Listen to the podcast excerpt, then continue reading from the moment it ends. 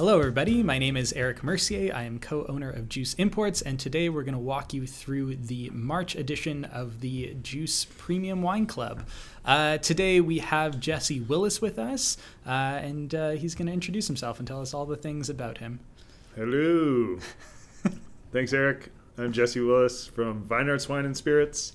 Uh, I'm one of the co owners there and also co owner of Proof Cocktail Bar and Donna Mac Restaurant here in Calgary and also Fifth and Vermouth, uh, a barware company where we offer e commerce sort of uh, barware that we ship across Canada. So glassware, barware, all sorts of stuff. So that's me. Yeah. Uh, yeah, Jesse and I have known each other for a very long time. He was the first person to give me a job in the in the wine industry. I worked at Vine Arts, I guess, starting like almost nine years ago. Yeah, nine years, years this ago. month. We well, Vine Arts has been nine years yeah. this month. So you were so you came pretty. I was I was on in that. September. Uh, yeah. So yeah, so. just a couple months after opening. Anyway, so yeah, we, we've been hanging out together for a very long time and, and drinking wine, and he helped us get our start as a as an importing agency. So we kind of kind of owe it to him. So it's great that he's finally on the podcast here. Uh, yeah, we've also been traveling together before. You know, ended up in in Austria. Unfortunately, we don't have any of the wines from the wineries we went to together, but uh, we'll still get to ramble a little bit about that. I'm sure. Oh yeah, good times. Travel. What a novel idea in the in the time of coronavirus. Yeah. One day we will travel again. One one day it will happen. Uh, cool. So I'm going to introduce the first wine here. Um, the first producer that we're going to talk about, we actually included two wines from the same producer to sort of do like a compare and contrast. Um, two wines made from different grapes but from the exact same vintage uh, made pretty much the same way from the same region. So it kind of gives you a, a, better idea of uh, what's happening in the region for any particular vintage. Um, so this is Testalonga this is run by our friend craig hawkins.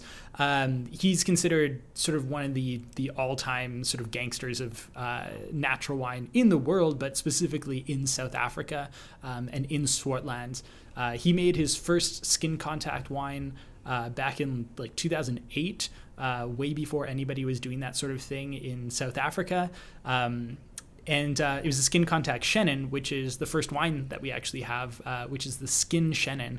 We'll talk about the two wines sort of simultaneously. Uh, we're actually drinking the other wine, which is called Sweet Cheeks. Um, but yeah, we'll talk about them both together. He's in the Swartland, so this is just north of Cape Town. Uh, his actual winery is like super far north of Cape Town. You have to drive like three hours down dirt roads and, and all that sort of thing and to, to actually end up at where he is. Super isolated beneath a mountain. He's not even like near a town. Uh, he has to drive like a couple hours to get groceries apparently. Uh, so it's, it's all a big deal. If you ever go visit him he gets pretty excited because he's he's so isolated that nobody's willing to go out that direction. Um, but yeah he's making some pretty delicious wines. Uh, you got to meet craig uh, when he came to his first time ever in North America, he came to Calgary. Uh, so you got to meet him. I did. Good yeah. dude. Yeah, he came to Vine Arts to our 17th Avenue location, and yeah, we hung out for a bit, tasted some wine. Uh, he's a good guy, and I've been a fan of his wines. Um, you know, I think they're some of my favorite in the, the juice portfolio in terms of consistency and and you know being unique but still being true to place. And I think a great example of what makes South Africa, you know, one of the most exciting wine countries in the world right now. Totally. Um, these two wines that we have are, are both pretty small production, but in particular, the Sweet Cheeks, I think they only made like 150 cases. Uh, and so we're really lucky that we got, I don't know, like six or seven six packs or something like that. Basically, just enough for the wine club, which is pretty exciting. Maybe one case to, to spare. Um, so yeah, Sweet Cheeks is called Sweet Cheeks because these grapes are like so delicious that basically kids would go into the vineyards and like literally eat them, uh, and they'd end up with like sticky cheeks uh, hence sweet cheeks. So it's, it's a sort of an ode um, to how delicious this grape variety is. It's made from muscat, which is called uh, like Hanepoot, I think is how you pronounce that. Maybe my Afrikaans is pretty bad, um, but yeah, it's the local name for for muscat. Um, yeah, I don't know. You have this in the glass. What what, what are you thinking? What are you what are you tasting? What are you feeling? Well, I think Sweet Cheeks was also one of Eric's high school nicknames. So yeah, exactly. It's a it's a fitting wine, maybe made in tribute to him. Yeah, exactly. Oh, it just it smells smells awesome. I mean, as you expect from Muscat, and I love aromatic skin contact wines or skin contact mm-hmm. wines made from aromatic grapes. some of my favorites, like that Maloof Gewürztraminer you guys brought in recently. Mm. This wine's outstanding. Um, even the, some Sauvignon Blanc examples where Totally. that aromatics just gets that sort of you know ingrained in that grape just gets really not only released but but changed I think in a really unique way. Mhm. It's, it, it comes this hybrid where it's this fun and friendly part of Muscat but but with a little I don't know not a dark side that's not the way to put it but you know some a little some a little more serious which I like as well. hmm Yeah, the thing that I really like about his his skin fermented wines, um, so th- th- this is made from a white grape, but fermented on the skins for um, just a little over a week. Um, so you're extracting a little bit more flavor from the skins, a little more texture, um, some sort of bitter components, which are again a lot of people think bitter as a bad thing, but I think in this case it's it's bitter in sort of like almost a tonic kind of way, in that refreshing kind of cleansing way. Um, and uh, yeah, I don't know where I was going with that at all, but uh, either way, yeah, super aromatic, like really sort of floral characteristics, obviously, some tropical fruits, really nectarine kind of vibes. Great structure though too. Totally. almost from the nose you expect it to be just i don't know that either either have sweetness if you were to just blindly smell this it, it makes you think it's going to be sweet or maybe something that's like on a lower acid and fat but this has really great acid like great structure hmm um, yeah without being grippy which you know i think that that skins on the other side the other the other skin contact wine you definitely get more of that a little more austerity but this wine is like friendly and playful but but still you know a serious a serious serious sip Totally. And this is like a really clean version of natural wine and of orange wine simultaneously. Um, you know, very little sulfur. This is all wild fermented, just like everything else in the portfolio. Um, it uh, it's unfined. It's it's not really messed with in any way. It's just like wild fermented and then put into a barrel to hang out. Uh, yet it's super clean, really precise, really like not oxidative in any way. Um, Craig is really obsessed with making sure his wines last a really long time. Some of his wines are, are like the most age-worthy wines in the portfolio. Um, and he actually like takes bottles of wine and like leaves them in his window uh, so that they get like hit with like sunshine and and heat and cold and all those sort of things uh, just to like see if the wine's stable. He'll go at, back to it after a week to see if it's still tasting good. And if it's still tasting good then he's willing to bottle it. Uh, so it, he really goes above and beyond to make these wines like super clean. Um, i think this would be approachable even for people who like aren't necessarily into natural wine. Um, yeah totally. It has that vibe uh, partly that is just like good uh, old school style lemonade you know Mm. that refreshing quality obviously that citrus but then with that, that kind of clementine uh, note to it the juiciness Totally. The lemonade thing is, yeah. and it makes you nostalgic makes you want to go you know splash around in a in a pool or something totally. like a backyard pool Yeah. not like a big pool harder to dry, hold a wine glass in the big pool yeah, exactly. In a wave pool, drinking this in a wave pool sounds Oh, maybe right. maybe in a wave pool though Yeah. Might be like good. I, I can get into it. You get one of those like foamer helmets, you know, with the two straws, and Yeah. go down a water slide drinking this. Perfect. Sounds great. Sounds like a tropical paradise. Totally, is a tropical paradise. Um, yeah. So this is a really interesting wine from a pairing pairing perspective. Um, I'd be curious to know which direction you would go with this. What What do you think this would go with? I don't know. I think there's I've, there's a lot of spots around town lately that are doing like wicked like crudo dishes. Yeah. Um, you know, where they sometimes incorporate things like grapefruit as an element, along with Mhm. just beautiful fish. Um, I think if you had that sort of mix of, of citrus and and fish, yeah. uh, just really good quality, simple, you know, uh, fish. That would that would be really beautiful. Um, yeah, that's that was kind of the first thing that came to mind, man. Yeah, I think in my write up, I was uh, I said like um, like uh, pok pok like som thai with like uh, like the salty crab, uh, like salted crab kind of vibes. Oh yeah, Uh, just feeling like you know some of those sort of uh, sort of aromatic elements, like whether it be like Thai basil, whether it be uh, you know sort of like lemongrassy qualities. Um, I just feel like you know like prawns you know, ch- chilled chilled shellfish. Like I feel like that's going to get along pretty well here. Yeah, Um, fish sauce like a papaya, Yeah. like a green papaya salad. Yeah, Add a bit of heat too. Yeah. yeah, that would be really good. Yeah. I just want to go to Puck. Didn't Pok Pok close though? I Uh, heard Andy went yeah. back to just left, packed up. yeah. Which I mean, I wasn't I sure don't if blame the. Yeah. Oh yeah. Yeah. You're right. They I did don't know. close. That's yeah. what I heard. Yeah. Maybe yeah, we'll have are to do a postscript on that and Yeah. confirm that. So Yeah. I'm not just saying crazy things. Yeah, no, as far as I know, yeah, you're totally right. Uh, first, they closed like one location, um, but then, yeah, I think they closed the original location, which is like super sad. For those of you who don't know, Pok Pok is like one of the most delicious restaurants of all time, uh, or I guess was one of the most delicious restaurants of all time in Portland. Uh, Thai restaurant, uh, Andy Ricker, is that his name? Andy Ricker, yeah. Yeah, yeah. Can you fact check this on the side, Mark? I'm doing that right now. Yeah, Perfect. Indeed Ma- Mark is also in the studio, being uh, his Oh, usual verbose nice. self. Yeah, he's like the Paul Shaffer of the studio. He's on. He'll play us a tune. And, Well, I'm so far away from the microphones that I feel like I have to yell if I'm really gonna. No, no, it picks you up just Okay, fine. does it? It- Okay. Yeah, it picks you up better than it picks me up. Okay. Doesn't like my voice apparently. yeah. Anyway, yeah. Yeah, Green papaya salad. Crudo crudo. would be really good. Yeah, Yeah, anything lemongrass, I would definitely agree with. yeah, yeah. Digging it for sure. Uh, and that's the other thing too like, that we were talking about before is like the ageability of his wines. And although this is sort of like an interesting style, I definitely think it has some years ahead of it. I think that with a little time, it would maybe put on a little fat, um, a little more weight to it. Uh, I think it's only like 10% alcohol or something like that, which is astonishing. You drink like liters of this for sure. Um, if you get your hands on liters, which is not the case anymore because I think it all went into the wine club. Um, the usual story. We do have the new vintage on its way. It'll be here in a couple months.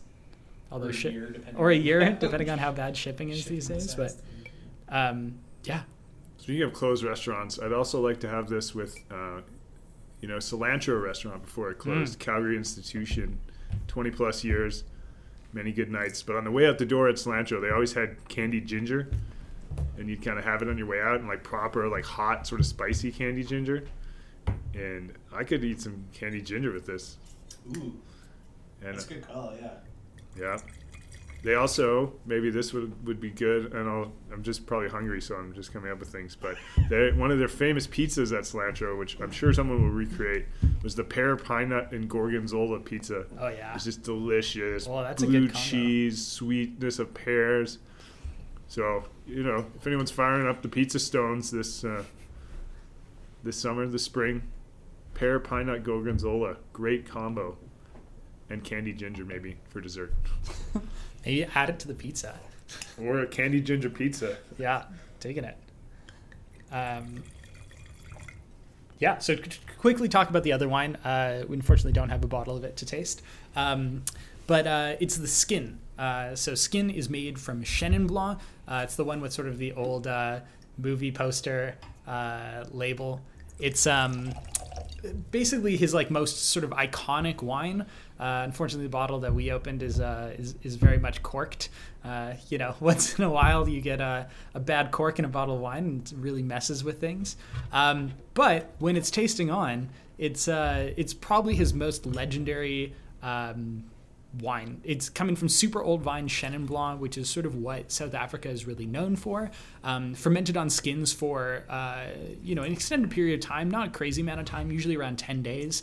Um, and it's going to be way more umami than the sweet cheeks. The sweet cheeks is all about being playful, being fun, uh, versus the skin is way more serious, um, way more sort of like mushroomy, honeysuckle, um, definitely on sort of that end of the spectrum.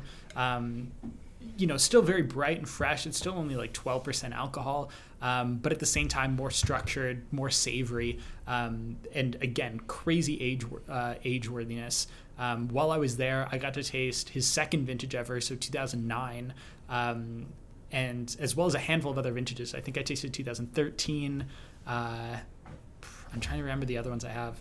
Um, but we tasted a bunch of back vintages versions from him, and they're absolutely amazing. We have a couple bottles in our like uh, work cellar as well.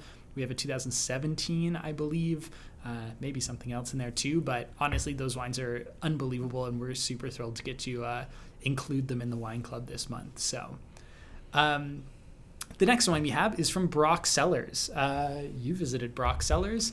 Uh, you've you've been there more than I have.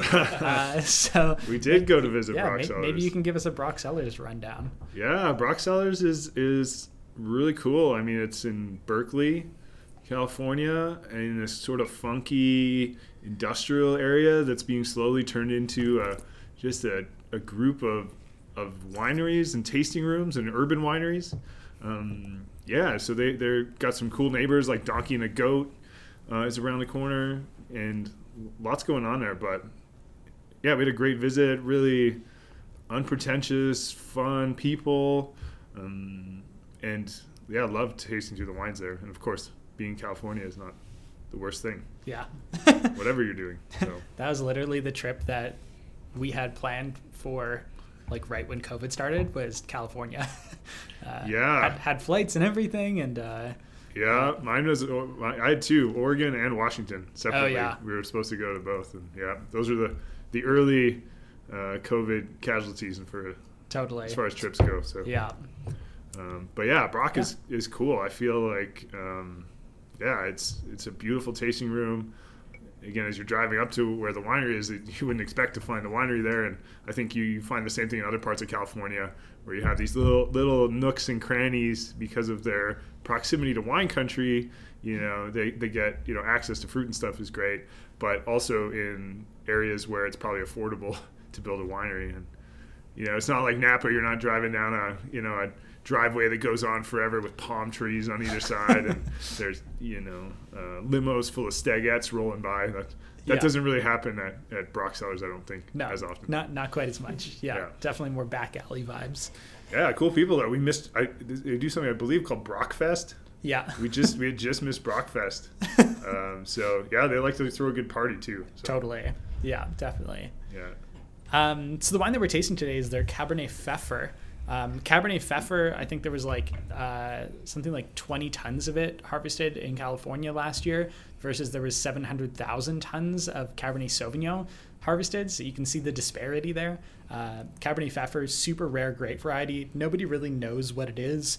Um, it's probably a crossing of a couple different things, but it might also be uh, Gros Verdot, uh, so the equivalent of Petit Verdot, but the big grape version of it. But nobody really knows. It's it's like a lost, forgotten grape variety. Um, it's planted in super small amounts in, in California, so we're lucky enough to uh, to get our hands on you know one of a couple hundred bottles of this that they made. Um, they get this fruit from a vineyard called Enz Vineyard that has some of the oldest plantings in California, plantings dating back to like the late 1800s, which is really cool. Um, a lot of historic grape varieties planted here, um, things like Mourvedre, uh, sometimes called Mataro, um, in this particular area at least, Zinfandel. Um, what else do they have? They got Grenache. I'm trying to think of what else they have. A um, bunch of different things. It's in the Limekiln Valley, which is um, uh, south of San Francisco if you're trying to look at landmarks there. Um, but yeah, this is a, a super fun wine. Basically, Cabernet Pfeffer tends to be like super tannic, really big, really bold, really over the top. And so they tried to tame it a little bit by doing carbonic maceration. Um, so fermenting this for at least a portion of the time under a layer of carbon dioxide. This helps extract fruity qualities, soften the tannins. Yet this wine is still like super wild and and you know definitely is not shy on tannins. Um, Totally. Yeah. Yeah. It's it's it's, it's a, given the color and and you know just even the style of a lot of Brock's wines, which are so like elegant and uh, you know so fine. Um, this sort of surprised me. Yeah, the the tannic structures. Totally. Yeah, it's definitely like very reminiscent of something northern Italian, like Grignolino or like something kind of in that vein. Yeah. I mean, it's still it's still balanced and fresh. I mean, it's not like a Totally. barrel sample of Barolo, but that level of tannic. But it's it's just got more than you'd expect. Totally. Yeah, it's spicy. Yeah, it definitely has some of those sort of leaning towards green spice Mm. tones to it. Totally. It definitely lives up to its name. Yeah. Pepper. F- pfeffer? Yeah, Pepper. exactly. Yeah, pe- pepper. Cabernet Cabernet pepper? Yeah. yeah. German for pepper. yeah. Yeah, there you go. Doc- Dr. Pepper? Got- the most minor Dr. Pepper notes. Yeah. Um, it's got that cherry note. That's a Dr. Pepper note. Yeah, exactly. Kind of cherry, Yeah. right? Yeah, cherry, pepper, definitely. Uh, Yeah, yeah, almost like bay really leafy lovely. kind of vibes, like Mhm. some of those sort of notes. Yeah, of like lavendery Mm, Sort totally. of. tone to it. Yeah, I almost get like um, some of those kind of like smoky notes, like uh, almost like a tarry kind of like kind of bass note to it that really kind of amps it up a little bit. hmm Um, I feel like this is this is like a trickier one for for pairings. I think in my um, in my write up, I said uh, chili. Uh, you know, just some like mild uh, Tex-Mex style chili with uh, some like shredded shredded cheddar cheese, shredded marble cheese on top. Oh wow, I think was like my my vibe, but I don't know if uh, chili. That's Yeah. fun. Yeah, it's. I think you go a lot of ways with this. That's it's it's uh, again that that tannic structure could let it hold up to something. I guess chili being a good example. mhm. Um, you know, like or like a skirt steak, which Oh, is yeah. like a fresh like salsa verde Ah, on yeah, top. definitely. Yeah, I'm thinking summer bar- barbecue vibes, or even just like a Sunday after, like the best Sunday afternoon with a bunch of, you know, charcuterie and cheese and just hanging out. This wine, I feel like, would really sort of like flow with different different flavors. So Totally. I think that classic um, grazing board would work really well with this, and- and sort of totally. yeah, it would be fun. I guess is like maybe a more sort of broad question. Working in retail, um, what's the sort of like view of California wine right now? Um, you know, are, are people drinking lots of it? Is there a specific style that people are gravitating to? Um, Yeah, I, you know, California is uh, timeless, and I think you know, just having been in the wine business in Alberta for about 15 years, it's California's always been a hot number and uh, really versatile. But I think this is a great example of showing sort of the two sides of it. And you might have two, you know, air quotes California wine lovers who would be drinking wines that are totally different, or you know, those two California wine lovers could hate each other's California wines in a way, or it wouldn't, you know, maybe not hate them, but it wouldn't be their style. yeah, Um, so it's it's fun to see. I mean, maybe in, some similarities to South Africa in that young winemakers, you know, uncovering these amazing like forgotten vineyards. Um, you know, these century-old vines that people had kind of forgotten about, either because they were in you know parts of the uh, parts of the country or parts of the state in that case, um, where people weren't really looking or weren't hot and sexy, um, or just great varieties people had sort of not been looking out for. So that's really fun, and I think that new wave of California is is really neat uh, to see. And it was even cool. We got to go and visit last January. That was I, th- guess my last trip out of out of country was last January, um, January 2020, and we went to California um, with a, a good client who mostly loves the, the classic big in your face Napa Valley Cabernets. But we went to a winery called Kongsgaard, and that was really fun because, and I think a great example of sort of the duality of California right now, because you have, um, you know, a winery that makes really classic in Kongsgaard, you know, intense, um, lush sort of Chardonnays and classically styled Cabernets, but then you have, you know, the manager of the winery who in the corner has you know a couple couple tanks of Graciano fermenting, and he's making like funky, uh, fun natural wines um, in the same cellar where they're making the traditional wines. So yeah, that's I'm trying to remember where I kind of circled back to where I was going with that with California, but yeah, it's it's so diverse the styles you get from there. I wish the dollar would come closer to parity just in terms of uh, you know buying and price points but there's there's some amazing finds and such a range of style that I think to try to pigeonhole California in one thing or to think of it as one thing or one type of wine you know just doesn't stand anymore Yeah, definitely. I agree. Even just looking within our own portfolio, there's a reason why we have like four different producers from California because a it's like a massive state with so many different soil types, so many different regions, uh, so many different climates, so many different you know styles that are available, and and lots of different grape varieties as well. Um, and they can really make anything from from you know like you said like bright fresh Chardonnay to really big bold Chardonnay to structured red wines to things like this that are like way more juicy, vibrant, you know, uh, less extraction. So it, it's crazy that you can make so much wine in California. Uh, I definitely agree that it's it's challenging with the American dollar, and we notice that sort of more and more right now, where it's you know even if they're giving us like 70% off their cellar door price, those wines are still coming in as more expensive than that here um, because of shipping, because of tax, and because of the dollar. And it's like it's super challenging finding wines that people can drink every day from California that aren't, you know, that they don't have to cut a ton of corners. Yeah, that's just it. Wines that are kind of made, you know, true to the style that, that juice would look for, and a lot of people look for that authenticity, but at a price point that's reasonable. Um, but I think Brock, as a producer, is great to show people. Like it's one of the first wineries I go to, um, and to Craig Hawkins at Testalonga as well. I think they're both great examples of wineries that are you know natural wines um, but you know, again, as a retailer, it's always nice to give people, you know, a bit of a gateway. People that just want to dip their toe in, or they've heard about it, or maybe um, they have coming to the table with some preconception about natural wine or what it should be or has to be. It's really nice to pour them something that you know you can just segue in and say, yeah, like this is a natural wine. That's that's true, but it's also just a delicious wine. Like I, I think sometimes people get so dogmatic one way or the other, um, and we forget that good wine is good wine. and, yeah. Uh, yeah. And it's it's nice to have something that's yeah, farmed properly and, and with minim, minimal additives and, and all of that at the same time. So I like to, and both I think very consistent.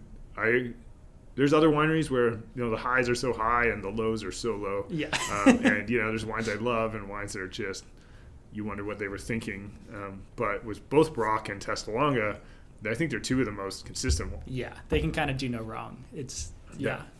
yeah. yeah. and at a range of price points, mm-hmm. you know, everything from their entry level, you know, gateway wines, quote unquote, to their higher end, you know, single vineyard, more unique wines. Mm-hmm. They they don't miss either of them. Yeah, definitely. And that's the nice thing too is that they've been really consistent at trying to keep their prices in line as well compared to some other producers where it's just like they just have to keep upping their prices. It's just like constant. So it's really nice that they've kept the price literally the same since we st- first started working with them. Testalonga, again, it's crept up like 5% like over the course of four yeah. years. So it's, it's hardly even worth noting, which is great.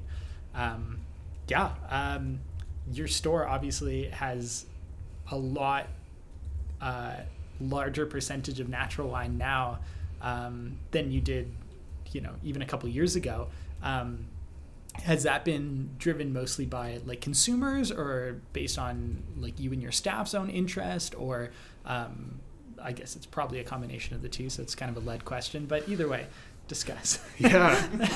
No it's always a it's always a chicken and the egg thing. Uh, i mean early on especially was this sort of thing where a lot of people um, didn't know about natural wine because there wasn't a lot of it in the market but there wasn't a lot of it in the market because people didn't know about it, so they weren't asking for it. So importers weren't necessarily incentivized, um, which is I remember when early days, you know, Eric Eric was like, "I'm gonna open a wine bar." I was like, "Dude, you should become an importer." Like, there's so many.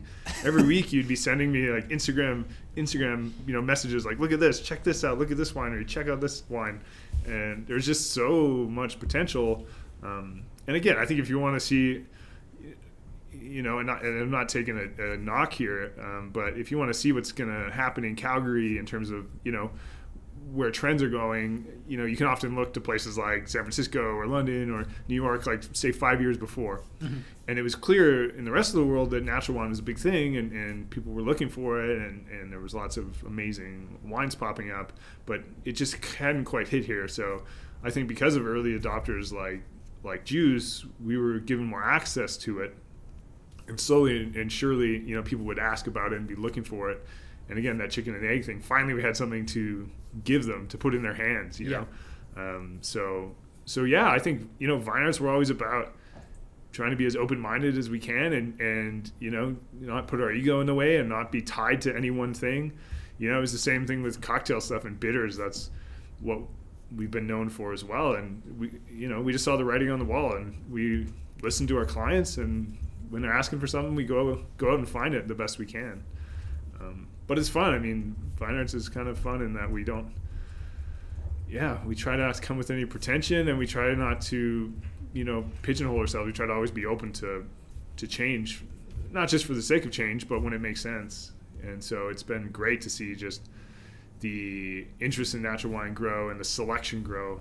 And as selection's grown, we've had more options to put on our shelves. Um, so, and we're able to, as selection grows and grows, we're able to sort of pick and choose what, yeah, what we think are the best examples or what Totally. we're liking. So, yeah, before it was really challenging because you're like, well, I need a Chianti on the shelf, and there's no natural Chianti on the shelf, and therefore I'm going to buy this Chianti. But now, if you have like you know three options that are conventionally farmed, you know one option that's maybe organic, and then a couple options that are natural, then you can kind of like actually pick and choose. Versus before, you're like, well, I need a Chianti for the shelf because consumers demand a Chianti.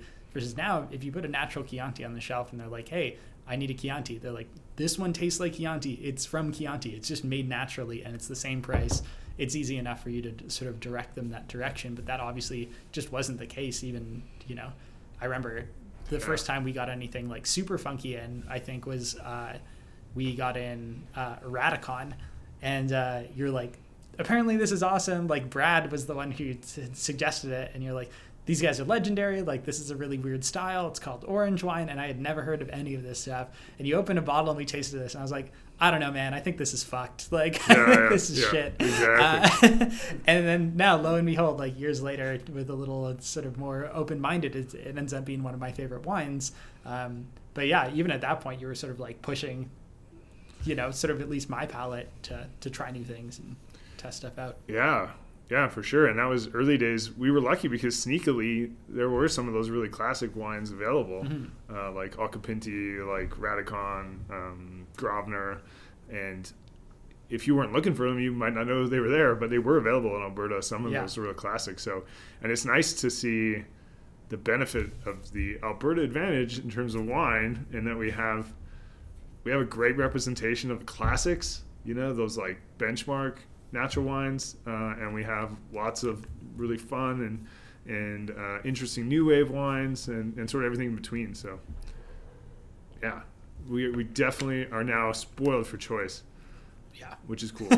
overwhelmingly so i feel Oh, like, yeah. it's wild it's like when and i feel like if a couple years ago like everybody was opening up an agency now everybody really is opening up an agency like the oh, totally. Yeah. within the last couple of weeks i've heard of a bunch of people opening up agencies so it's like ah, Really? Yeah.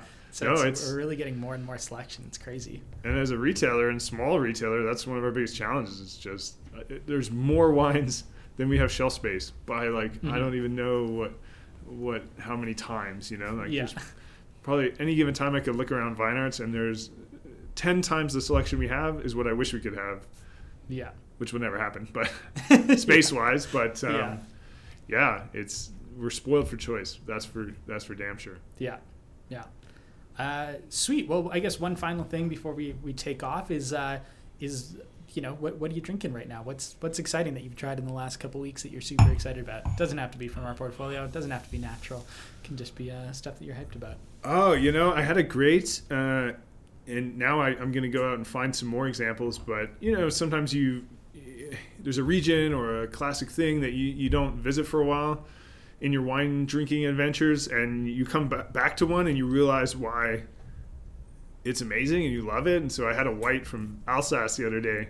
Um, yeah, from um, well, they're a champagne house, La Rogerie, but husband and wife, um, and the wife's family is originally from Alsace, and so I tried this just wicked Pinot Blanc that, um, yeah, I really, really dug, dug the texture and the body, um, and the intensity of it. So that's, uh, yeah, that's been really good Cool. Super fun. just re, re again I, it was just a great reminder of like why the hell am i not drinking alsace more often Yeah. and then that's the beauty of wine though it always goes in waves you know even tasting i feel like i haven't just sat down and had a glass of a brock wine in a while and Yeah.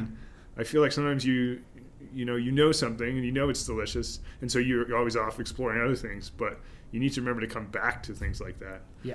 um, so yeah, that's delicious. But I think so, and South Africa too. I and not just because it's the theme here, but if you ask me today, like, hey, you can have a plane ticket tomorrow. COVID's over, all of a sudden, and you can have a plane ticket tomorrow anywhere in the world to do a wine tour. Where would you go? And I'd go to South Africa. It's, it's just so intriguing. Like there's so many really unique wines, young winemakers, um, and yeah, I don't know. I need to go there. I need to visit it. Totally. I need to check it out because uh, the value too for money is uh, relative is outstanding Yeah. in South Africa. So Yeah. yeah, that was not a single answer to your question. No, no, that's fine. That's perfect. I was drinking, but I'm excited. I I have a bottle in my fridge of the new uh, Maloof uh, Temperance Hill Oh, Oh man.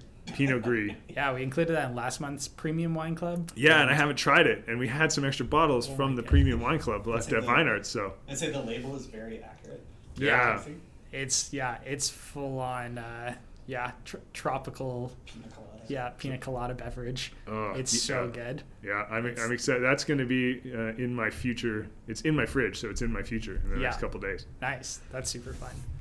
Uh, cool. Well, we'll cut it off there. Um, so the wines that we had today, just to reiterate, uh, we had Testalonga's Sweet Cheeks, which is a skin fermented muscat, uh, bright, fresh, tropical. Um, nice texture to it as well. Uh, we had Testalonga's Skin Chenin Blanc. Again, the reason why we included two wines from the same producer, from the same vintage, is that you can see sort of a side by side comparison of the exact same winemaking techniques, um, but from two different grape varieties grown in the same region. Really great way of sort of understanding those grape varieties from a skin contact perspective. Uh, and then the last wine that we tasted was the Cabernet Pfeffer um, Sogi from uh, Brock Cellars in California.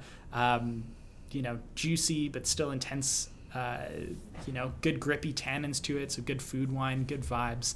Uh, and uh, yeah, that that's the extent of it. Thank you so much for listening. Uh, if you get a chance, definitely go in and see uh, Jesse and the whole team there. Honestly, their whole staff are all like uh, like unbelievably amazing. Um, so go see them at Vine Arts. They have two locations, one on 17th Avenue and one on First Street. Um, yeah, New, new website too. I'll, I'll shout out. I mean, actually, we're able to create a natural wine section. So if you're on our website and you click shop, you can actually you know filter and, and see our natural wine selection. Nice. And obviously, a lot of killer juice imports wines represented there. But Mhm. yeah, we try to make it as easy as we could for people who are specifically looking for natural wine to sort of dive in and get get that. Totally. Um, Plus, plus Jesse's in our office now, so we can harass him. yeah, exactly. Je- Jesse day. hangs out in our in, has a has an office uh, a couple couple floors above us for paperwork purposes. So now we're uh, now we're gonna see him all the time. Yeah. Uh, also, definitely go check out Donna Mac, uh, the restaurant. Uh, amazing wine list right now. This is like the best iteration of the wine list, and like we were talking about before, the staff seems super stoked about it, um, which is always good. You know, when the staff are excited about the wine list, that uh, that you know you're in for a treat. Uh, and then obviously check out Proof uh, for before and after beverages. Uh, you know, Wicked Cocktail List. Uh, yeah, it's. Uh, I, th- I think I'm going there tonight. Uh, anyways, uh, yeah, thanks Jesse. Thanks for. Uh, for Thanks for hanging out. having me. Awesome. If anybody has any questions, feel free to send us an email at eric, E-R-I-K, at juiceimports.com. Uh, we'll chat with you next month.